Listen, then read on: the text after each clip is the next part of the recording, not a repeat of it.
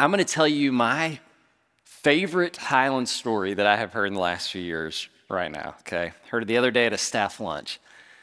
Back in the summer, our sixth graders got promoted to HYG, the youth group, so 6th through 12th grade. And so the sixth graders go from our children's ministry, they're now big enough to be in there with the teenagers. And so our youth ministers, Donnie, Hannah, and Ted, wanted to make this really special for those sixth graders. So they came up with an event. It's the first time for this event. It's kind of a formal dinner. It's a summer night at a house of a family here at Highland, out in the backyard. And so they all come kind of dressed up for this. The sixth graders come to this formal dinner, and then the other group that's there are our seniors, our high school seniors. So 12th graders and sixth graders together. And the vision is to bring these kids together and for them to feel like they belong. So the seniors are glad to be there. You know, it's going to be good food. They're going to hang out with these young kids. The sixth graders are terrified. They're terrified because these are 12th graders, right? And you know every single one of those sixth graders. The 12th graders are just happy to be there. Every sixth grader is anxious. And they want more than anything in the world for those seniors to think that they are cool, right? That they belong here, that they're one of us. Okay. So they're getting dinner ready, and the kids are kind of hanging out in the backyard. The 12th graders are kind of congregated over here with their buddies. The 6th graders are kind of over here with their buddies, and there's a pool in this backyard. And it's not a pool party. Remember, this is kind of a formal thing. So nobody has swimsuits. Nobody has a change of clothes. There's a pool. And we don't know exactly how it happened. But one of those sixth graders fell in the pool. Again, it's not a pool party. You know, he doesn't have a swimsuit. Again, no change of clothes. The dinner hasn't even started yet, and he's drenched. He's soaking wet. His only hope for the night is that the seniors will think he's cool. And now he's soaking wet, and he's the only one. And so he comes up out of that water, and, you know, I wasn't there, but I've heard it was pretty obvious, like, this is a tragedy, right?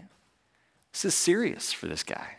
And I'll tell you, this sixth grader is one of my favorite kids. He's really sweet to my kids. I love this guy. This is a big deal. Within a few seconds at the other end of the pool, two of our senior boys, Bryce Scripp and Wilson Baker. Bryce Scripp looks at Wilson Baker, and he says, "Hey, dude, you want to jump in?" And Wilson Baker says, "Yeah, I can do that." And the two of them, with their clothes on, jump in the pool too. Amen.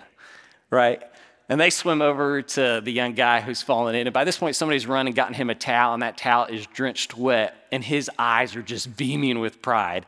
And he reaches out that sopping wet towel to these two boys and offers them the towel. Okay, so immediately, he has gone from embarrassed to he belongs here, right? All the other sixth graders wished they had fallen in the pool, right? Like, suddenly he is worth enough to these seniors for them to get wet too, right? You know, think about it. Years from now, he's not going to remember this as the time he was embarrassed and excluded. He's going to remember this as the time he was brought in and found that he belonged. And the thing is, he had done nothing to deserve it. He probably didn't even know those senior guys. If he did, barely at all. He's a sixth grader. I promise you, he did not earn this. Like, there's no way he's earned it. And yet they did it. They did it. What is it about that story that's so good? It's not just that they were nice to him. You know, nice to him would have been letting him borrow a shirt they had in their trunk or something. Like, they did something that came down where he wasn't, actually elevated him, and in some ways changed him that night. What was that?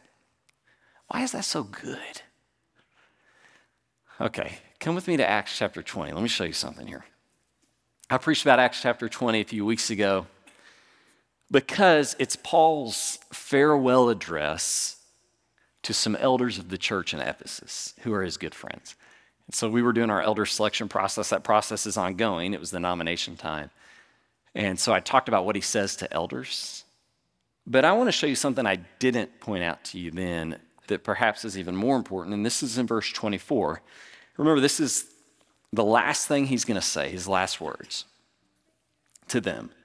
He says this, 24, I consider my life worth nothing to me. My only aim is to finish the race and complete the task the Lord Jesus has given me. What's the task?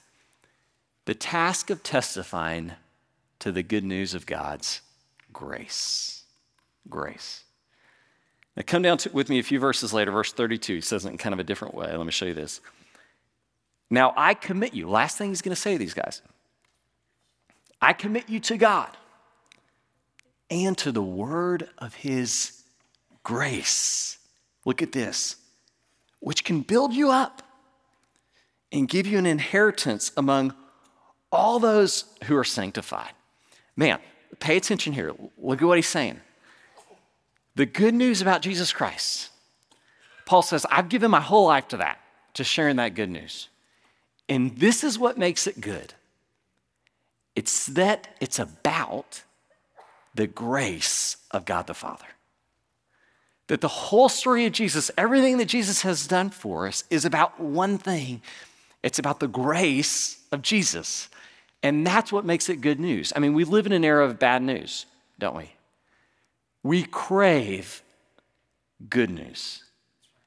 And Paul says what makes the news about Jesus good is that it reveals something to us about God that is unique to him that you don't find anywhere else, or at least everywhere else.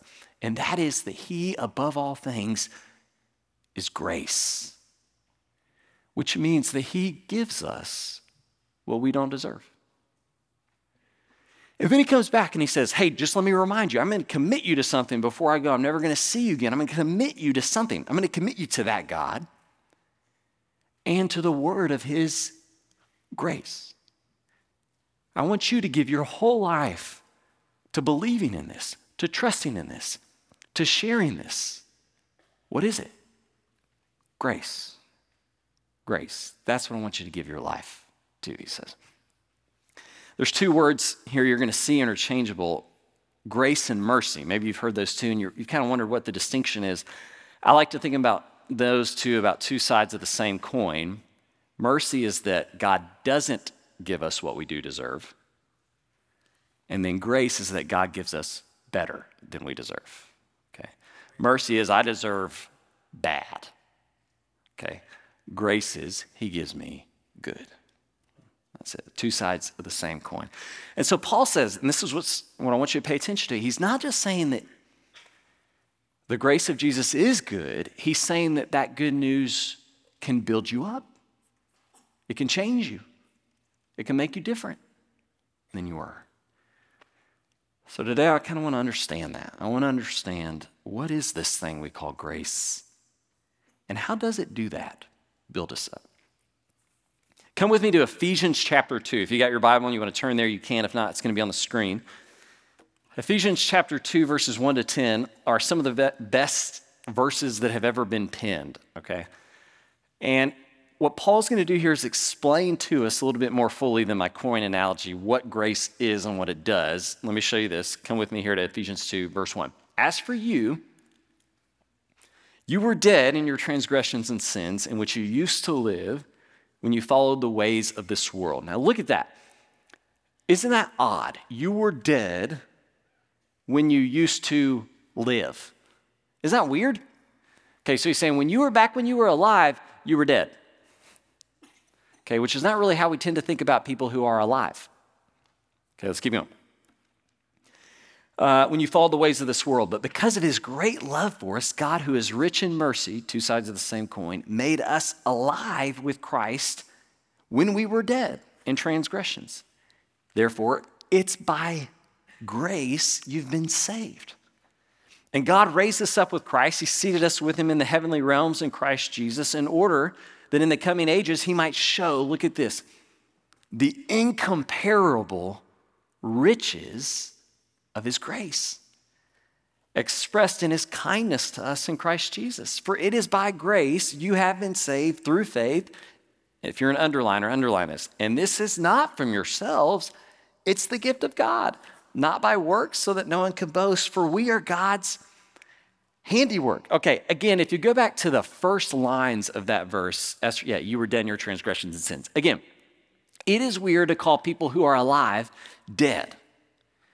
But to understand the good news, or the gospel, those are the same word, the gospel of God's grace, you have to see yourself clearly. And it's really important for those of us who often think that we are pretty much good people to, in fact, preach to ourselves the truth of the good news of Jesus, which is that you're not a pretty good person, it's that you're dead. You're dead, on your own, dead. Now, why would Paul use that word to describe people who are not dead? Have you ever thought about that? Isn't that weird? Okay, let me ask you this question, and then maybe you can understand it. Why does he use that word? What can a dead person do for themselves?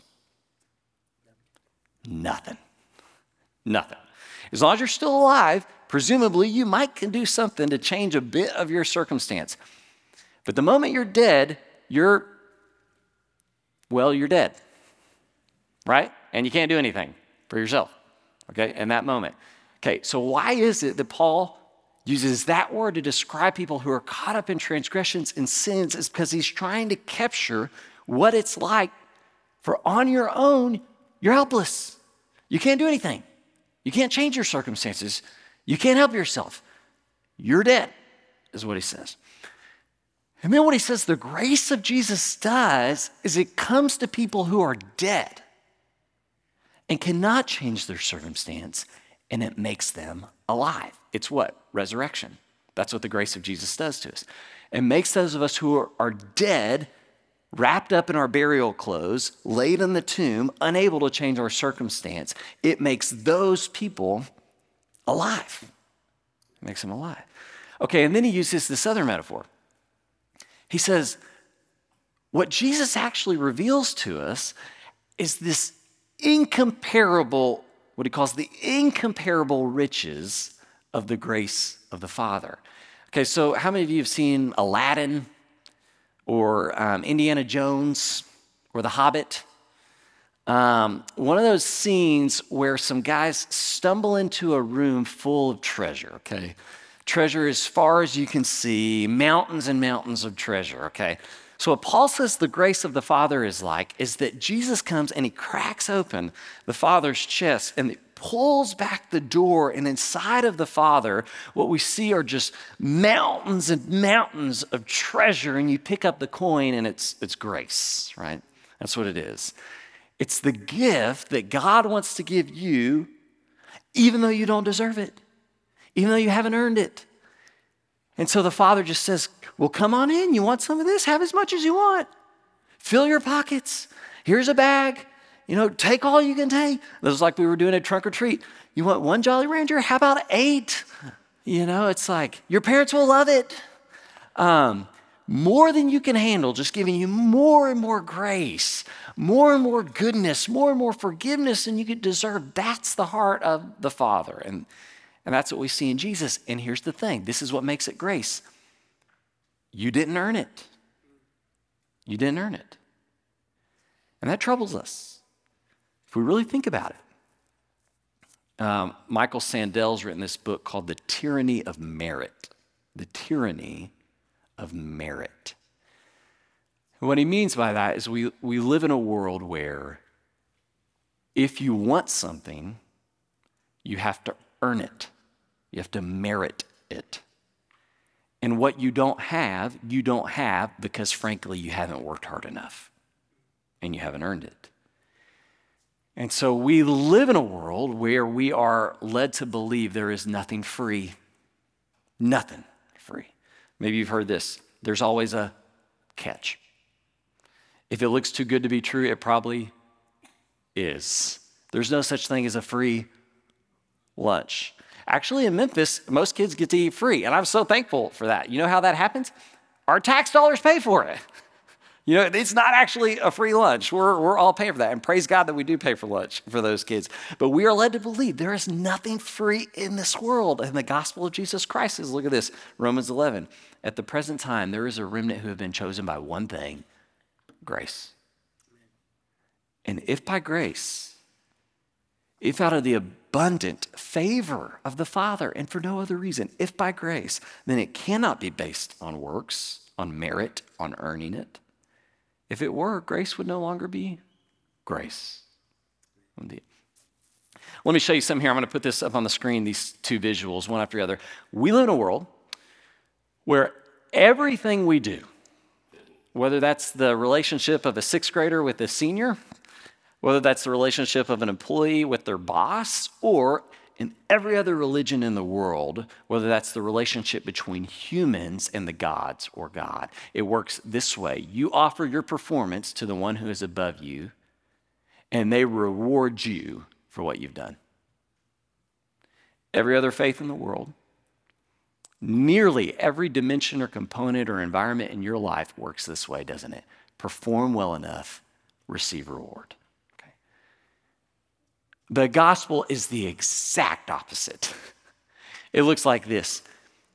The Father just chooses to offer grace to the people he's made who have turned against him in sin. He just chooses to give his son Jesus so we might be reconciled to him in grace, and he offers that grace down to us, and our lives just become a response of gratitude.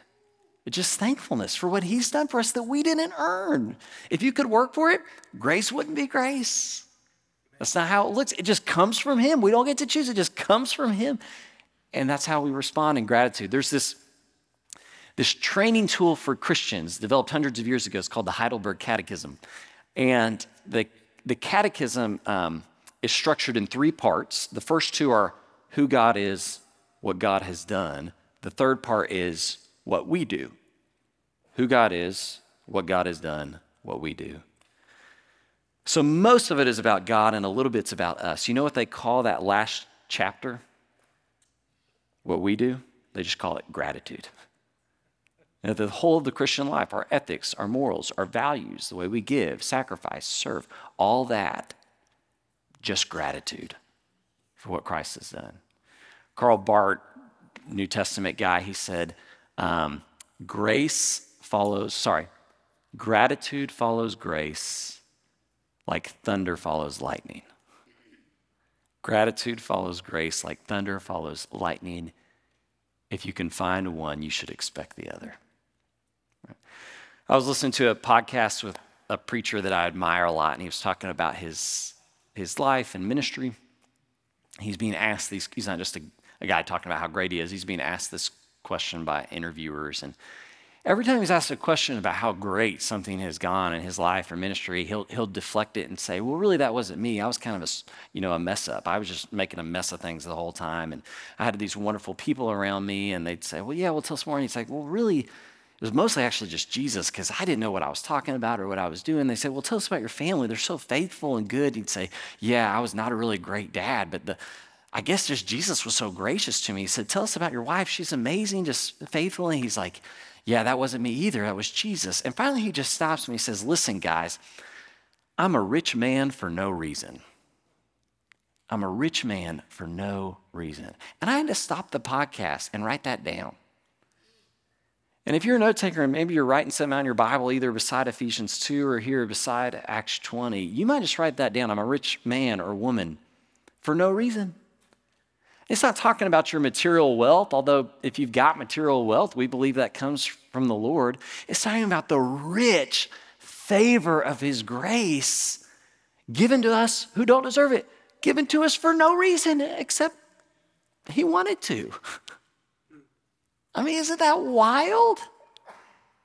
Isn't that crazy? I'm a rich man for no reason. But like I said, that's grace. That's the favor of God. It makes us rich when we don't deserve it. Okay. How does that change us, though? I want to think with you about that. This is actually one of the bigger debates in the history of the church, is what actually does grace do to us? It seems like a nice thing for Jesus to forgive us. Does that actually change us? So let me take you back to a church fight. It wasn't over like the carpet or the paint colors or anything like that. It's a little more substantive. It was between two guys named Pelagius and Augustine. And Pelagius said, the grace of Jesus is that he forgives us. But then all the grace of Jesus, or the grace of the Father that we experience through Jesus, all that it does for us after forgiving us is it points us to the example of Jesus. And so grace is the thing that gives us a mark that we down here shoot for.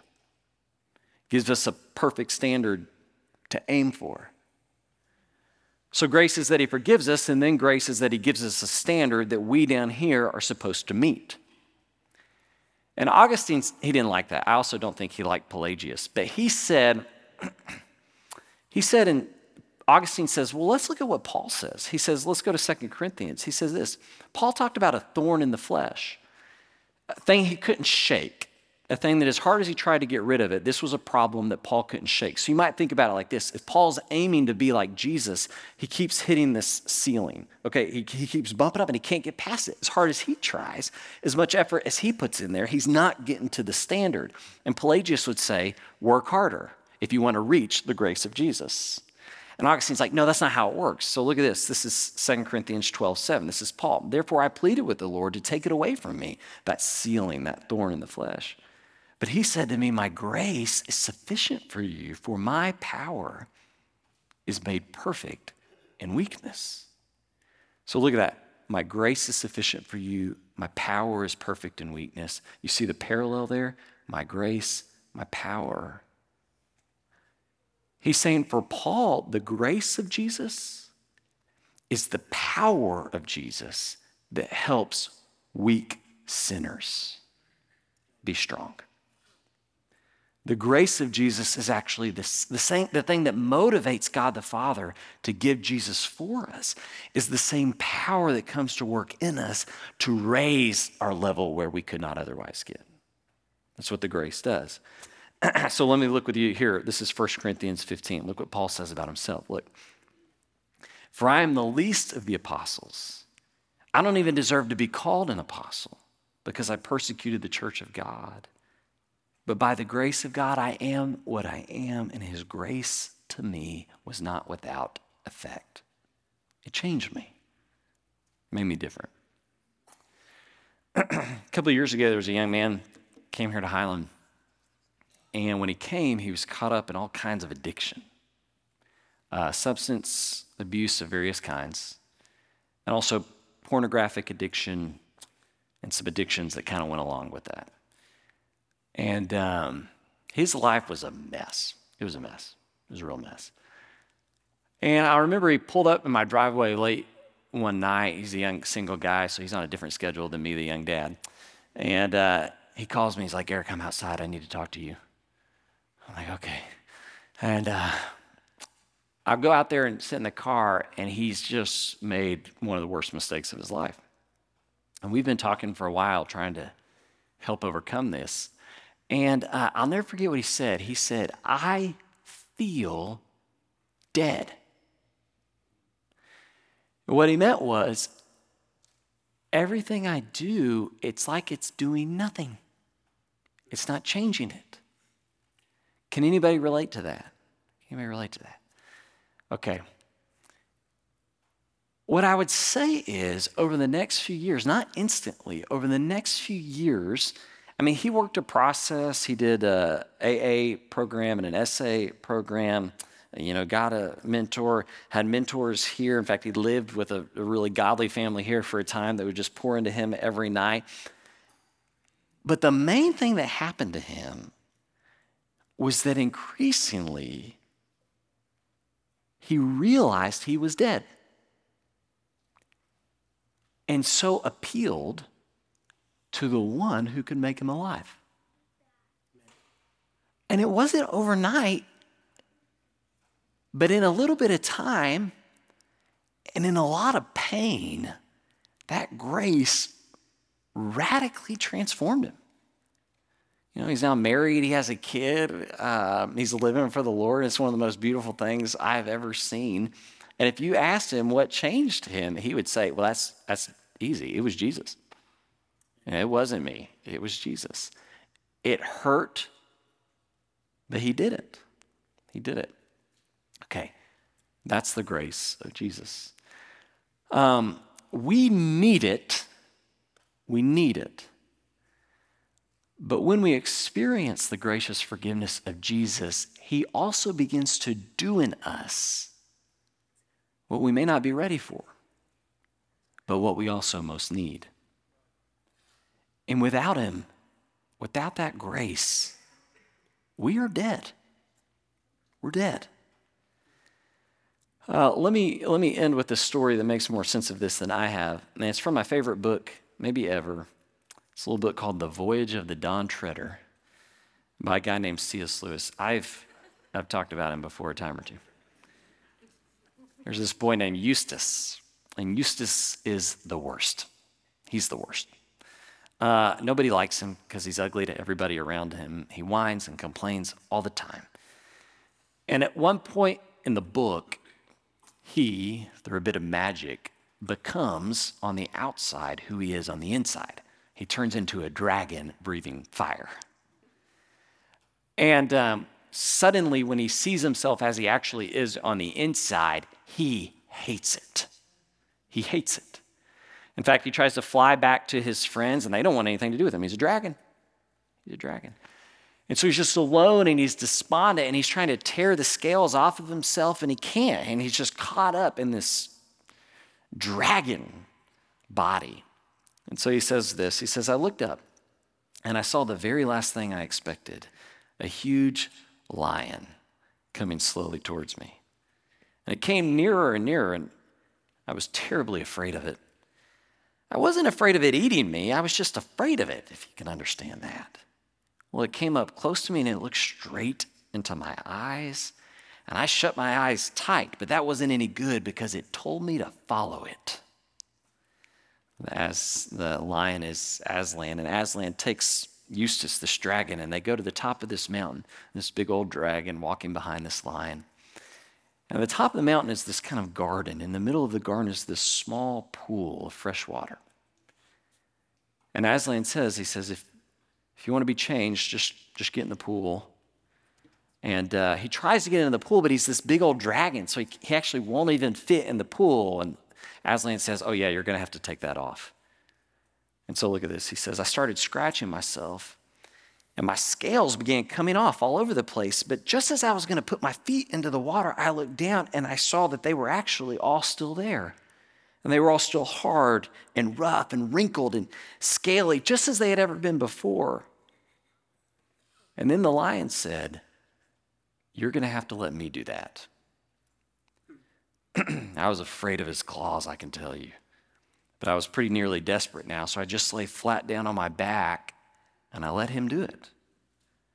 And the very first tear he made was so deep, I thought it had gone right into my heart. And when he began pulling the skin off, it hurt worse than anything I have ever felt. And the only thing that made me able to bear it was just the pleasure of feeling that stuff peel off. You know, if you've ever picked a scab off of a sore place, it hurts like Billy O, but it's such fun to see it coming away. Well, he peeled that beastly stuff right off, just as I thought I had done myself the other 3 times, only those times it had not hurt.